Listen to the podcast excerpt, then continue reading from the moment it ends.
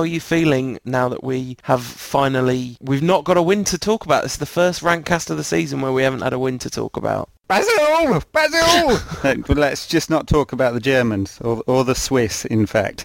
That was really bizarre, wasn't it, Gary Neville? It Basel, Basel, Bar, you know, whatever you want to pronounce it, is definitely not Basil.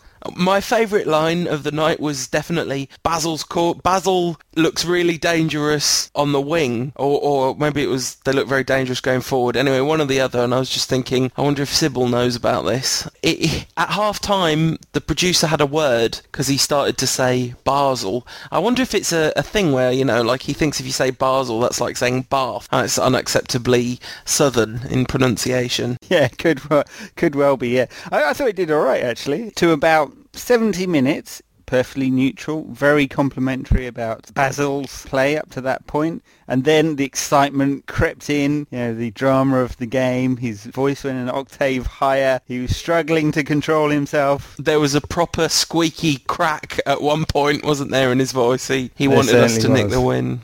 So, I mean, I, get, I guess before uh, we talk FC Basel in the Champions League, we ought to cover the Stoke game, which was... A stack game, as I like to call it. Stack, stack, yeah, well, a complete complete contrast, a, a draw, uh, I, I, suppose, but a pretty awful game, all in all. Not not only United's performance, which which was all right for about 15 minutes, but the, the just general quality of the player. No one likes watching Stoke, right? It's become a cliche, and uh, in fact, I said on the pod last week, they play some decent football too, which they do about in the last third. It's the rest of the pitch, which is pretty awful. Yeah, I mean, I guess we can't really talk about this game without talking about the whole Stoke. Uh, is the way they play tough but fair, or is it a bunch of violent thuggery? Yes, well, it bordered on the violent thuggery at times. And I thought there was a pretty shocking challenge very early in the match, which which uh, could have brought more than a yellow card. Uh, obviously, there was the, the tackle from behind. Uh, may have got some of the ball, but you know, pundits out there might have oh, cottoned on to the fact that when you take the man out too,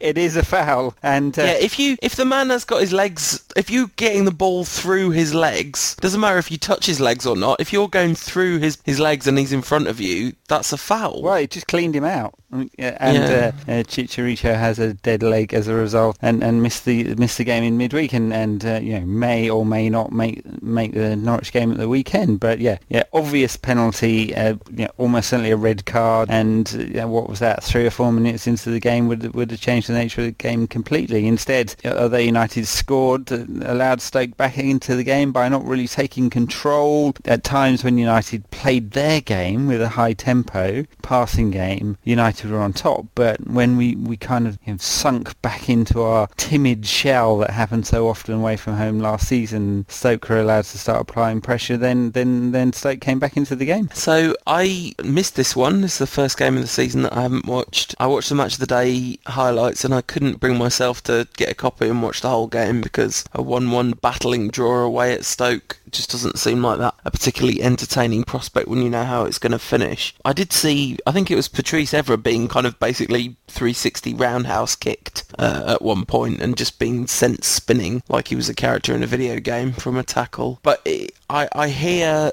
that Berbatov did not have a good game at all. That's what I heard. No, he didn't. I mean, obviously he's nice on the ball and all of that, uh, which you expect from Berbatov. But he just he, he didn't he doesn't get involved in play. He he slowed it down when he did get the ball. He, United needed to up the tempo in that game in order to take the game away from Stoke, and, and it just didn't happen. It, it wasn't one of his better games. And I guess what do you expect? The guy's barely played. He obviously needs a bit more time to get into the rhythm of things. And, and if you take the last sort of six months as a whole, he's hardly had any playing time at all. Yeah, no, absolutely. It's it's it's kind of unfair to expect him to come into the side and perform. I think really, uh, given given how how little football he's had. But of course, people say, "Oh, you say that was a thirty million pound player should be able to come, you know, into the side at any point." But it's not his fault that he cost that much. Not whatever your job is, if you've hardly had to do it for the last six months, you're probably not going to be able to just come back to work the next day and be really good at it all of a sudden. Well, maybe, but but you know, that's him as well. He he's uh, he's not an impact player, so which I, I thought was kind of amusing. Uh, being brought on uh, late in the game against uh, FC Basel to, to try and rescue it for us because uh, that's his forte, right? I mean, I, I, I love Dimitar Berbatov, as I've made very clear, but I just have no, there's no sense of excitement. And, oh, here we go, you know, when he comes on. Actually, when Nani came on against Basel, there was that little kind of, oh, maybe something's going to happen now. And, and of course, he did make something happen with a really spectacular cross.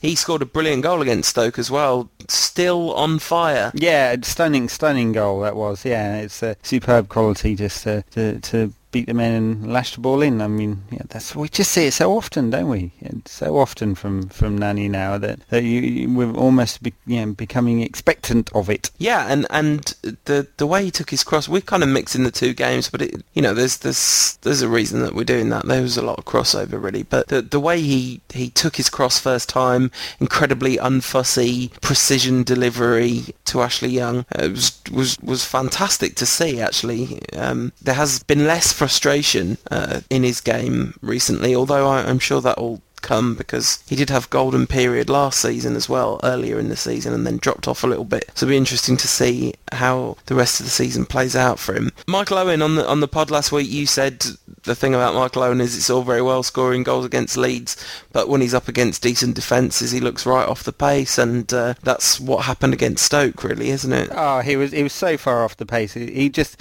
he didn't he didn't look anywhere near in the game. He made no impact at all. He he, he let the ball bounce off him. He he wasn't quick enough to react. He wasn't making the right runs. I know I know there there are uh, two sides, two polarised sides of the Michael Owen debate often, and the the one that says he's a former Liverpool player, he shouldn't be anywhere near United. Get rid of him now. And then there's the one he's got a great goal scoring record. Look, he's got 11 in 12 starts for United or, or whatever it is. And and the truth, of course, as always, is somewhere in between. The fact is that the vast majority of those goals he scored for United have come against either lower league opposition or, or the opposition that, that is in trouble at the bottom of the Premier League. And, and that's, that's just the purpose he serves. When when we're starting him in a difficult game, and we spoke about how you know difficult it could be at the Britannia, given they have got draws with Liverpool, well beat Liverpool and, and drew Chelsea recently. Uh, then then there's something wrong, and obviously it was due to injuries and, and all of that. But he just didn't have the the impact that, that you'd hope.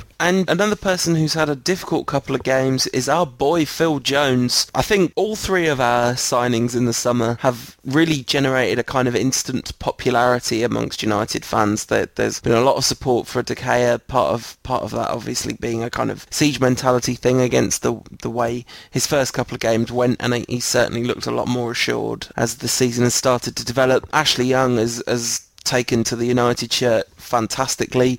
Champions League debut goal and just been very effective, giving us loads of balance and, and really popular with the fans already. But I don't think any of them have quite hit the heights of popularity as the man that's been compared to a young Duncan Edwards, uh, Phil Jones. Fantastic against Basel uh, around the edge of their 18-yard box. Not so good around the edge of our 18-yard box. Had an absolute stinker. But of course, central defenders at the age of 19, that is going to happen, isn't it? Yeah, yeah he he didn't have a good game. I mean, he he was uh, taken out of position a few times. I, I, I, have to say, he wasn't given any protection by the two central midfielders in front of him at all, and, and that didn't help. I mean, I, I, I wouldn't say he had a bad game against Stoke by any means. I mean, some of the surging runs forward and his uh, ability to make that extra man in midfield were, were fantastic, and he, he just looks you know so comfortable on the ball. Lost his man for the Crouch goal, uh, got the wrong side of Crouch and allowed Crouch to score, which is clearly a mistake. Uh, I think I think there's everything in, in the, the player to say he's going to be a defender of the very highest order for United and, and a ball playing one at that. And uh, and we shouldn't worry too much if if so, you know sometimes there are poor performances. Basel not great. A lot of that to do with the very open nature of United's setup. Uh, Stoke made a mistake for the goal, so we'll see. I mean, if if he goes on a run of five six bad games, then we can talk about uh, the work that has to be done with him in the training ground. For now, I'm not worried at all. I think he's a fantastic player and he's going to be a, a great player for United for the next decade. Yeah, no, I mean I completely agree with that. I just I just think it was noteworthy that he had a kind of very inexperienced performance. Let's talk about that Basel game in some depth because it was an absolutely extraordinary affair. Three all against the Swiss champions, uh, two 0 up. Um, I mean they had created couple of chances and some half chances, and by half, plenty of chances. by half, yeah. no, I mean by the time we were two 0 up, but by yeah, the, no, exactly, exactly. Yeah, by the time we were two 0 up, by the by half time it could have been four two to them quite easily in terms of really gilt edged chances they created. Their finishing was appalling in the first half, but but they they found their shooting boots in the second half and started putting those chances away. And uh, once we conceded that penalty and went three two down, you felt it was coming. I I really thought United looked complacent actually. It's a it's a horrible word to use, isn't it, against United? Because I mean, in Gary Neville, uh, in his his commentary for Sky, was insistent that United are never complacent about games of this nature, and they do their preparation. But on the pitch, it, it felt like the players were coasting through it, didn't it? Yeah, it did, and the the passing was sloppy, the positioning was sloppy. It, it felt like not enough respect was afforded to the damage that Bale could do to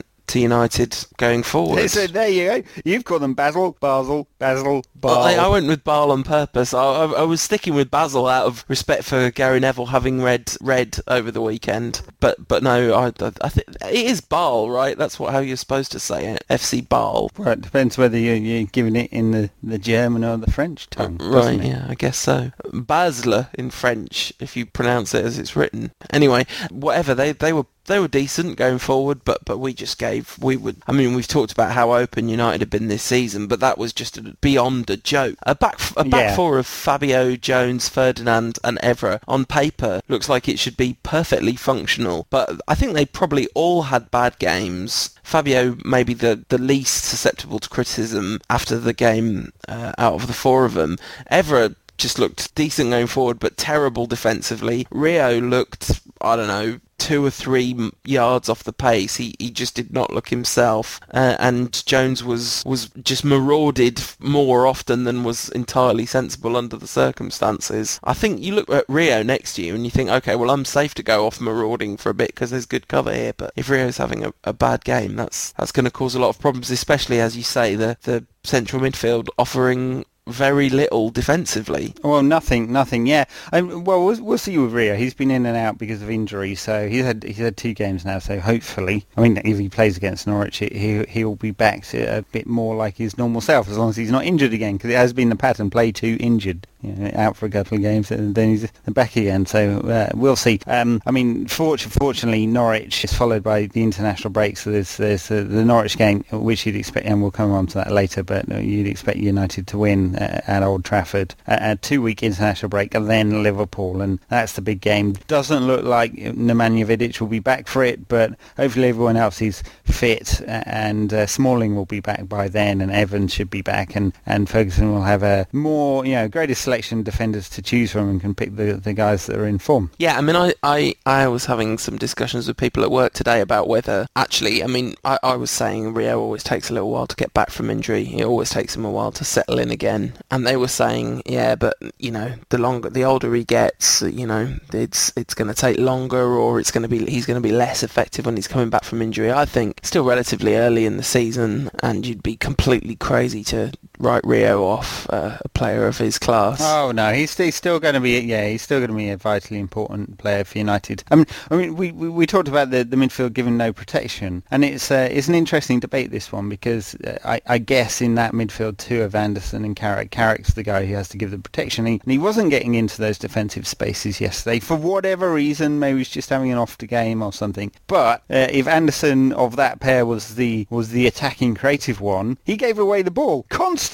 Uh, actually, Carrick didn't. There were some wonderful uh, stats that uh, at Awate91 sent me uh, on Carrick's passing percentage uh, against Basel, which was something like 98%, and and a, a significant significant number of forward passes. Yes, ladies and gentlemen, the myth is not true. He does pass the ball forward, although I suspect those can uh, those include the ones he passed to himself. Right, well, th- that surely can't count. No, no, I'm kidding. I'm kidding. But but the point about Anderson is true. I mean, uh, when when uh, given the burden of being the creative hub in the centre of midfield, he he starts giving the ball away. Fact. Fact. Fact. He just does. It is fact. Giggsy had a weird game, contributed, but looked, I don't know. well, he's thirty. He's thirty-seven. I mean, he look. He he can't. He can't bomb up and down the wing, can he? I mean, it's uh, it's ridiculous to ask him to do that. So he, he sort of played in the hole. I, I wondered whether Giggs or Young would do Don't that. just, no, look, just stop there. I merely mused before the game whether Giggs or Young would be playing in the hole uh, with Welbeck leading the line, and then most people came back and said, "Oh, it'll be Young," but in the end, it was uh, it was Giggs who did the role uh, to some effect. That, was you kept that incredibly clean. I'm impressed. Y- Young uh, didn't have a brilliant game, but but. Um, definitely offered stuff going forward and, and a really good, well-taken goal. And I liked his little response of instinctively go off to celebrate, suddenly realise you're a Man United player and you better keep playing and see if you can try and win uh, with a few minutes left. Uh, and we might have uh, we might have won. Was it were it not for some brilliant defensive work by the referee? Yeah, who kept getting in the way. ridiculously so. A lot. I think t- two two key attacks were broken down by the referee getting in the way. Mine, mine, you, you know, four or five key attacks were broken down by Park getting in the way of himself. uh, he did he did make a difference when he came on though. He, he did spread a kind of sureness uh, throughout the team. I felt a little bit, although then he ran the ball into some defenders a bit at not that higher pace. But then he always looked like any second now something amazing could happen. Like he could, you know, hit one off the outside of his boot that kind of trickled into the near post or whatever. You know, his finishing always looks slightly odd, doesn't it? Uh, but but yeah, in the end, I guess it was good that we got a point instead of no points. Not an ideal result by any stretch of the imagination, but, but just a very very peculiar match. And and having read uh, Red over the weekend, one of the things that struck me about this result is you know Gary Neville talked about the times when the kids, the class of '92, did get taken to school and they were really inconsistent. You know, there there were were times when they did struggle, and y- there was some some talk on Twitter just this morning about the the fact that we are building a young side, and that does just inherently mean there'll be inconsistencies. Uh, well, maybe. Hey, look, let, us be realistic about though this though. I mean, yeah, yes, uh, yeah, Jones, inexperienced 19-year-old. Yes, Fabio's inexperienced 20-year-old. Rio Ferdinand's, no inexperience there. Ever no inexperience there. Across midfield, you've got Young, who's now 26. Valencia's 25, 26. Had plenty of games. Michael Carrick's in his 30s now, and Anderson has been at the club four years and played over 150 games for the club. No inexperience there. Giggs, 487. definitely no inexperience there. Uh, this was not a, a, team full of 20-year-olds. I no. mean, yes, there, there was a smattering, but also some very experienced guys there who who perhaps should have put a better performance in against let's let's be honest Swiss champions, but nothing special as a side. No, oh, you're absolutely right. I was just looking for a bit of a silver lining, really. Uh, I guess the silver lining could be found in the performance of Danny Welbeck playing very well as the one up front in a sort of 4-5-1 fourth. Uh, I mean, I'm not sure I ever remembered Welbeck leading the line on his own before. He, he didn't really do that at Sunderland. He, he always played in a two or played wide, and, and he I thought he did very well. His movement's very good. Um, when he's played with Rooney early in the season, he sometimes dropped back, and Rooney sometimes dropped back, and they interchanged, and that was, you know, it was great to see that they seem to have a nice understanding of when to do that. Uh, but he, he uh, and, and Ferguson actually criticised Welbeck after the Tottenham game, didn't he? And, and said, I mean, maybe not directly criticised him, but said we needed some more presence up front. And maybe that penny dropped with Welbeck because I, I think he did give some presence up front to United. And, and scuffed finish for the first, uh, off his left foot, off his right foot, uh, left foot off his right foot. Uh, but, a, but a fine, you know, confident finish for the second. And, and how can you argue with two two goals on your Champions League debut? Yeah, absolutely. And spread the ball around really nicely as well and held the ball up well as well, I thought. Um, interesting because we don't necessarily yes. have, I mean, you know, even, even Rooney in a 4-5-1 sometimes looks a little cut adrift and, you know, it's a very difficult role to play, that fulcrum of that kind of attack. So it was, it was good to see him do that effectively. Took another potential silver lining on the night, although this is definitely in the realm of Schadenfreude, is our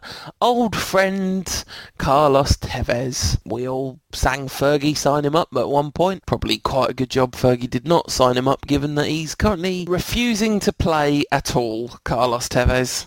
What do you make of all that kind of nonsense from across town? Quite unbelievable. I mean, it, there's there's some tragic comedy in it, of course, cause, because it's Manchester City and they just always appear to serve this up. But but what what is up? With this fella. I mean, he's caused trouble at every single club he's ever been at, and and uh, maybe it's people behind the scenes, maybe it's just the attitude of the kid, and I, I don't know, but he's been shipped around like uh, the modern day football slave. Uh, uh, of course, that's an insult to slaves because he earns a quarter of a million pounds a week. But behind the scenes, you always felt there was somebody saying, "All right, it's about time you started agitating for a move." Uh, he did it at West Ham, he did it at United, and now he's been doing it in Manchester City for the last six months or so, uh, pretending that it's about his family who um, who apparently can't settle in Manchester. Well, in fact, went back to Argentina and, and he couldn't quite work out that Milan is actually slightly further away from Buenos Aires than Manchester. And it, that as an aside, it's all come to a head now with this apparent refusal to play, uh, to come onto the pitch. He's denied it in a statement saying it, that wasn't true at all and he's always given 100% commitment to the club and the fans know that, which clearly a PR prepared statement because as we know, Carlos Tevez doesn't speak a word of English after six years in the country. Yeah, and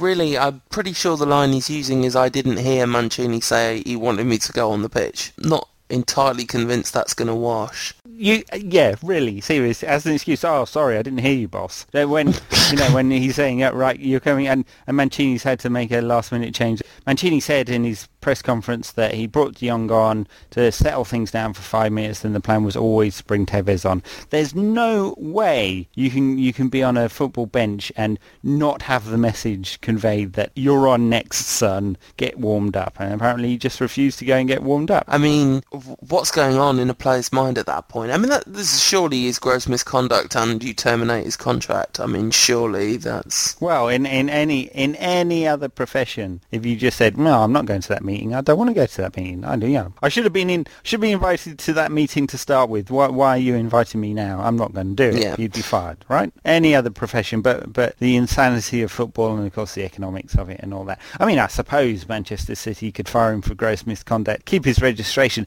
and then try and sue him, like much like Chelsea did with Adrian Mutu. I think I think the circumstances are very different. Obviously, Mutu did something illegal. Carlos Tevez hasn't exactly done that. No, he hasn't. Uh, It's you know the, the City, for all how impressive they've looked, there is always that concern hanging over their squad that they're not going to be able to gel into a squad. And and actually, you know, it's all very hilarious for us looking across town. Uh, very nice of Man City to keep us off the back pages this morning with a, a display even more outlandishly ridiculous than ours, because ours was just on the pitch and theirs was a sort of soap opera off the pitch. But actually, it'd do their squad the world of good to lose Tevez, you imagine, because he cannot be improving the atmosphere at that club. Oh no, I, I think I think Graham Souness is right in in in this. They need to just get rid. And I mean, they they they were holding out for the, the kind of fee that they paid for him, which was 47 and a bit million pounds, in, in, the, in one of the most insane transfer fees ever. And that, that's what they paid. Plenty of evidence, documented evidence for that now. And they were holding out to try and get that back. And uh, and that's why he didn't he didn't make the move anywhere this summer. And, and you'd have to say after the latest antics, uh, he could his transfer fee is hardly going to have gone up. So they may well have to bite the bullet in January and, and take a lower fee in order to get him out of the club because yeah he'll be causing loads of problems, loads and loads of problems.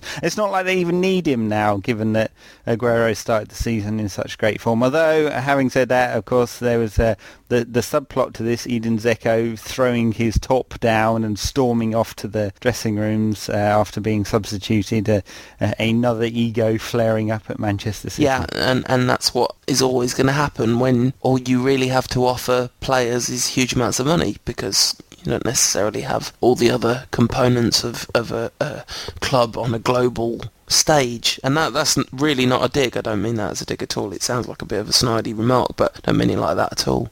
Uh, the whole thing with Tevez is kind of sad, really, more more than anything else. It's the, it's completely ridiculous. The, the the man clearly has an incredible talent, but it is just sabotages his position everywhere he goes and you know the the situation with his kids and all that kind of stuff and whether he's using them as an excuse as people say or you know whether he really is in kind of a pretty pretty bad state because of his family situation. It's really, really unfortunate, Carl, the mm. Carlos Tevez saga, and you know, as as just as a human being, end up wishing wishing him well and hope he can find some peace and happiness at some point in his life. You know, because he's obviously severely lacking that. Well, yeah, Graham Souness called him a monster, which was which was kind of mean. No way to talk about the disabled. United are playing against Norwich at the weekend. Now, surely, surely we'll beat Norwich at home. Well, Norwich, the great Norwich, who beat Bayern Munich in 1993. I, rem- I remember that game, the, yeah, the drama, and, and then you know, a few years later, Delia, let's have it, let's have it with you.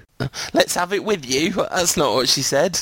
Let's be having you. That's what she. No, she was talking about pudding. Let's have pudding with you. Um, no, she said let's be having you. Come on, we need a twelfth man. Let's be having you. You you wouldn't mind a bit of Delia's apple pie, though, would you? Depends if she puts eggs in it, because I don't eat eggs. I, I, I, su- I, suspect she will not be invading the pitch at Old Trafford, and I suspect United will be out for a very healthy win. Although uh, there are still a number of players out injured, so it doesn't look like Smalling will be back. Obviously, Rafael's out for ages. Uh, Vidic is still out with his shoulder problem. Rooney, Hernandez, both touch and go, and uh, we'll see whether either of those make it. And Cleverley still out, so there's quite a there's, number. And no, it could be up to seven players out again for United. So it'll be interesting to see what permutation Ferguson can pull out of that.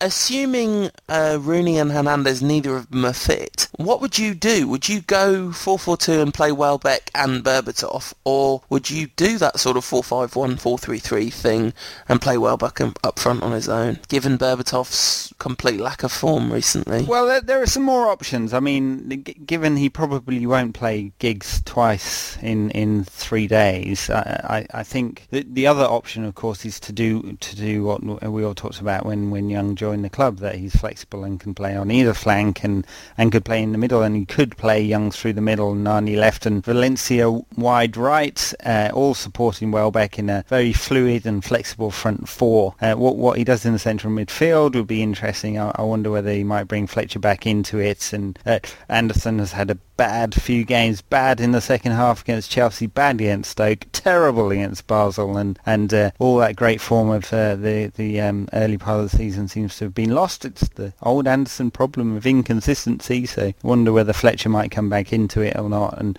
but there there are plenty of options for Ferguson, even if there are loads of uh, loads of injuries. And and look, whoever we put out, uh, Norwich, uh, okay, they got their their first win of the season uh, against Sunderland on Monday night, but seriously, if there's a if there's a team in worse form than Sunderland, uh, I'd like to know who they are, and I'd like to be playing them on Saturday because uh, Sunderland are a real mess under Steve Bruce at the moment, and, and Norwich doing okay, but nothing really more than that. Yeah, I mean, I kind of hope he doesn't play Nani on the left and Young in the middle and Valencia on the right because you're then playing Young and Nani in positions they haven't really been playing this season and Young didn't look particularly exciting through the middle for England when he played there behind Rooney. Although you know the caveat of that is that that's for England, so it doesn't count. So I, I would kind of I would fear, especially if he plays Fletcher, Carrick, and then those those three behind Welbeck, I would really fear a kind of somewhat disjointed performance under those circumstances. But you're right. I mean, with the greatest of all possible respect, it is only Norwich. Um, they they shouldn't. They you know they're not in the same class as Manchester United, obviously. So hopefully a, a disjointed performance will be good enough. But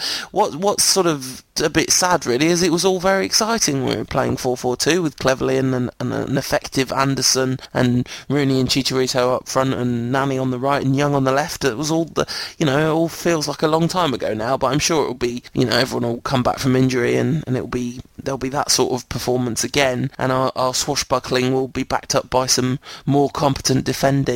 Look, nothing, nothing wrong with the reality check. This is not a United side that went from being a little bit mundane last season to being world beaters overnight. Even though we had loads of young, exciting players there, there are still some weaknesses in this United squad. Loads and loads to be excited about too. And at the moment, we've had a couple of not so great games. Who knows? We we may spank Norwich uh, heavily on on Saturday. That would be very nice indeed and give us all a good feeling going into the international break when we have to suffer the boredom of England and European qualification, and uh, which I think I called uh, Bromidic in my piece this week, which which for me sums up European football in one. Uh, I, am not looking forward to the international break at all. I am looking forward to Liverpool after that, though, so at least that gives us some hope. I might try and find an interesting looking game to watch out of the international fixtures because I'm dying to revitalise my love for international football. I think I think what I need to do is watch some African games or some South American games because it's it's really European football that's uh, that's upsetting me. Uh, well, really, it's just England mostly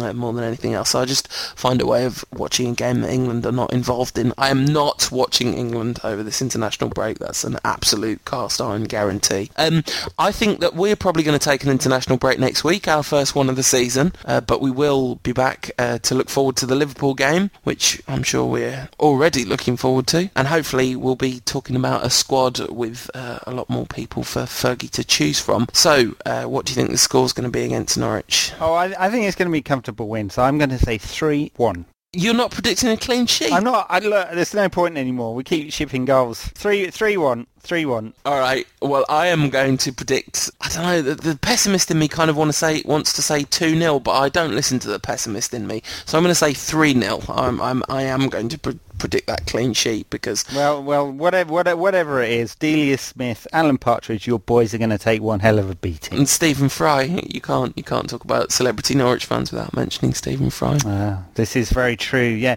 And and one thing to look out for over the international break, and and this is non well sort of football related. On the fourth of October, a very key European ruling going to be made uh, about what rights consumers have to buy uh, their football and who who from.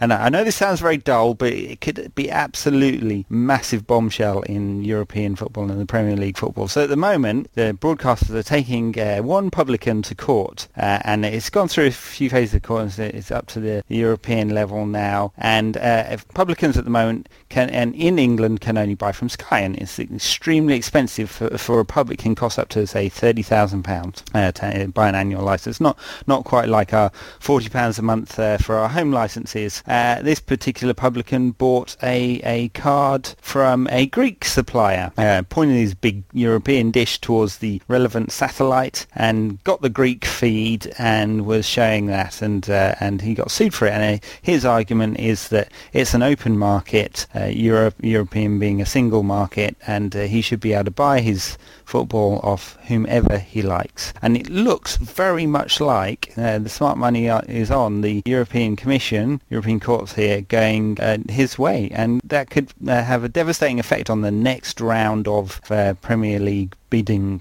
rights and so on. And it came in the week that Ferguson said that United had shook hands with the TV devil. Uh, and he also said, we haven't made enough money off international rights and both of those could be blown out of the water by this decision. October the 4th could be very interesting. Uh, yeah, so if you haven't seen it and you have access to it, 24 minute interview with the boss on the BBC website. Really, really fantastic interview. Very interesting. It's done by Gordon Burns, who's a Northwest journalist who's retiring, and Fergie's sort of very warm towards him actually and quite respectful. It's nice to see. And and there's some real genuine insight and you know his enthusiasm for the game is is just extraordinary at this at this point. We'll no doubt be talking about that when we celebrate his goal, his silver jubilee uh, in a couple of weeks time. That that's right. Yeah, it's incredible. Really, really incredible. The man and I am. well, sneak sneak preview of this month's Rant Monthly, which I'm hoping to get out on October the first, as I promised everyone. That interview with uh, Salford-born Red uh, Chris Eccleston. If you're a, a, fan of Doctor Who, you'll remember him. Who uh, says that when Fergie retires, we we ought to erect a statue alongside Sir Matt Busby because he's been that important to the club, and I don't think anyone would disagree with that. No, I think that's an absolute given, isn't it? I think the only debate is kind of who's going to sculpt it. There isn't, there isn't. I wonder if Gary Neville will do that.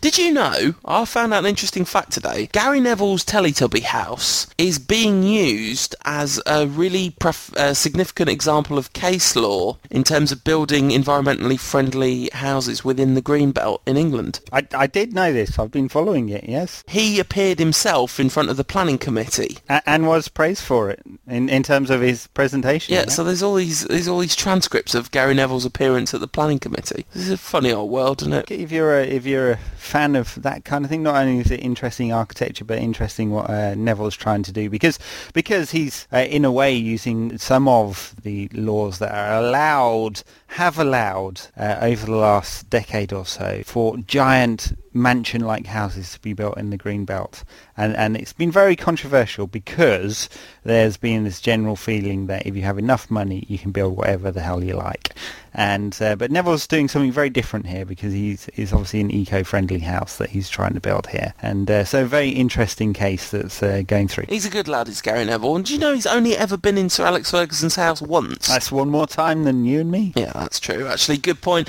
And on that note, uh, I'll speak to you. Well, I'm sure I'll speak to you some point in between then and now. But we'll have another one of these recorded conversations which we put on the internet, and for some reason people choose to listen to uh, in a fortnight's time. we'll see you all then See you then.